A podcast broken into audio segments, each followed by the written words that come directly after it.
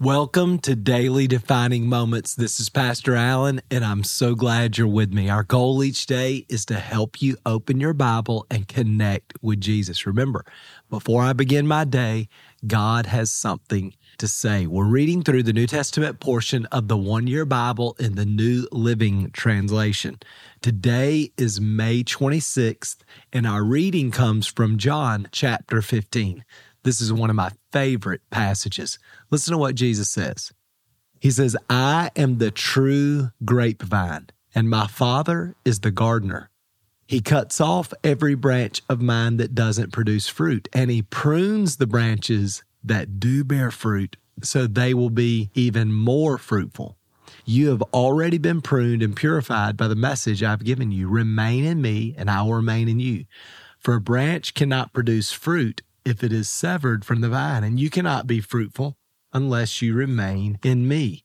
Yes, I am the vine, you are the branches. Those who remain in me and I in them will produce much fruit. For apart from me, you can do nothing.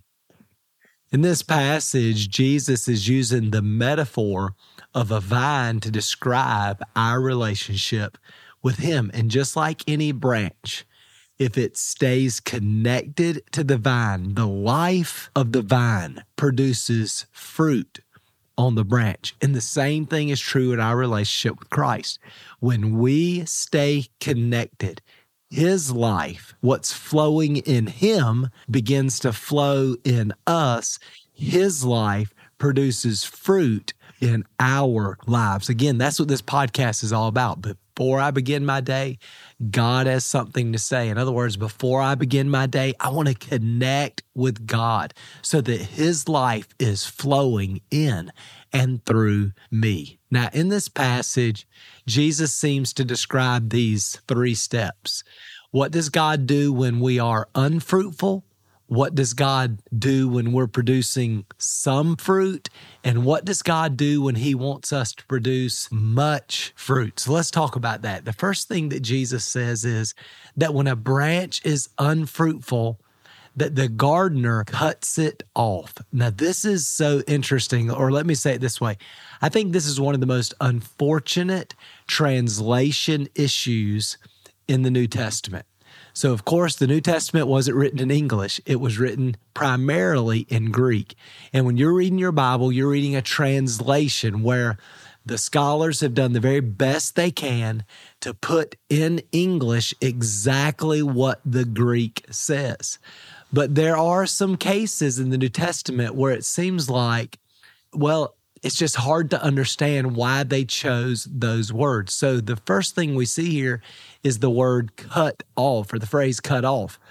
Literally in the expositor's commentary, I was just reading this again this morning to confirm this.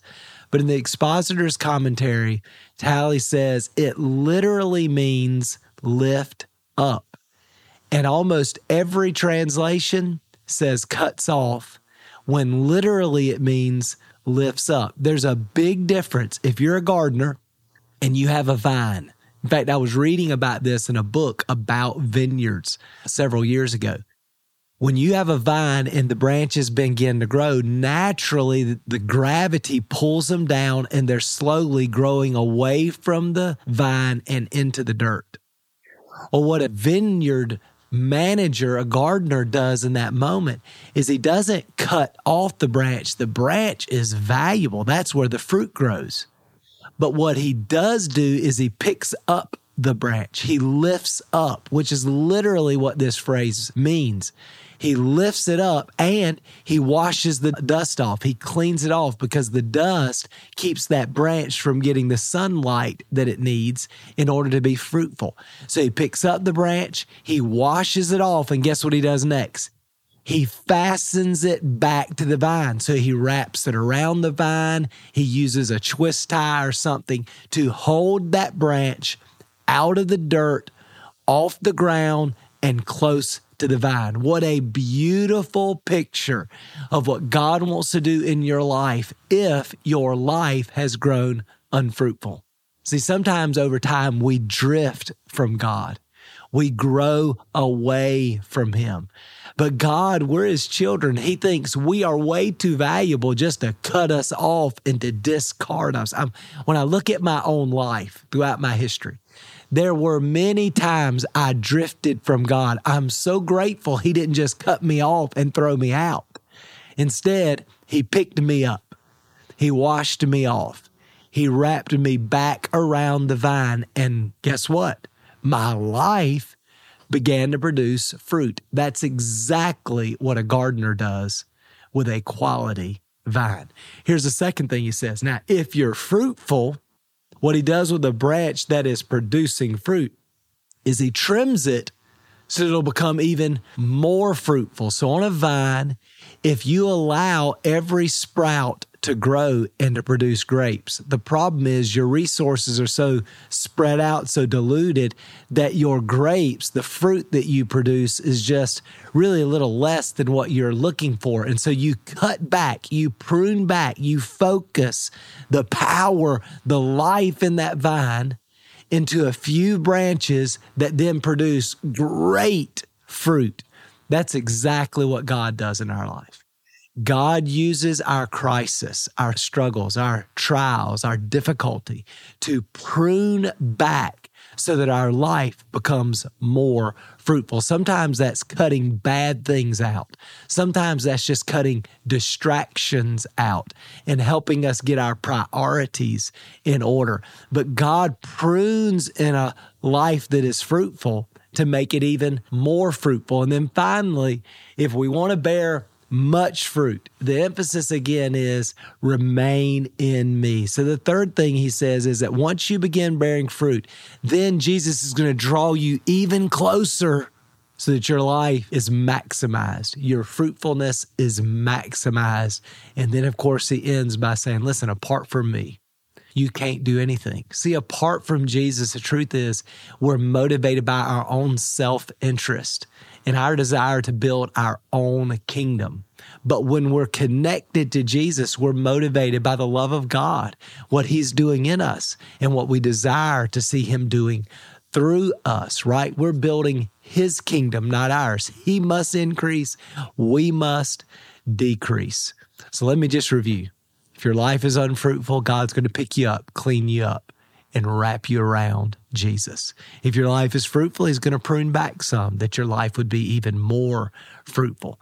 And then as you mature and God's ready to maximize your impact for the kingdom, He's going to draw you close in order to strengthen and to deepen, to ripen your fruit so that your life transforms the lives of others. This is why we've got to stay connected with Jesus every day.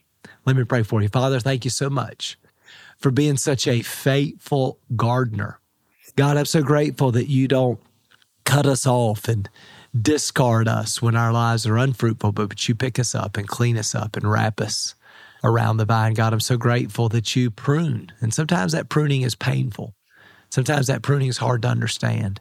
But God, you're increasing our fruitfulness and and ultimately, Lord, as you deepen our connection and strengthen our connection with you, then our life, you maximize our fruitfulness, God. Help us to remember that apart from you, you can do nothing. That's why it's so important every day before we begin our day, you have something to say. God, fill us today with your life. In Jesus' name we pray. Amen. Well, thanks again for being with me. I'll see you again tomorrow.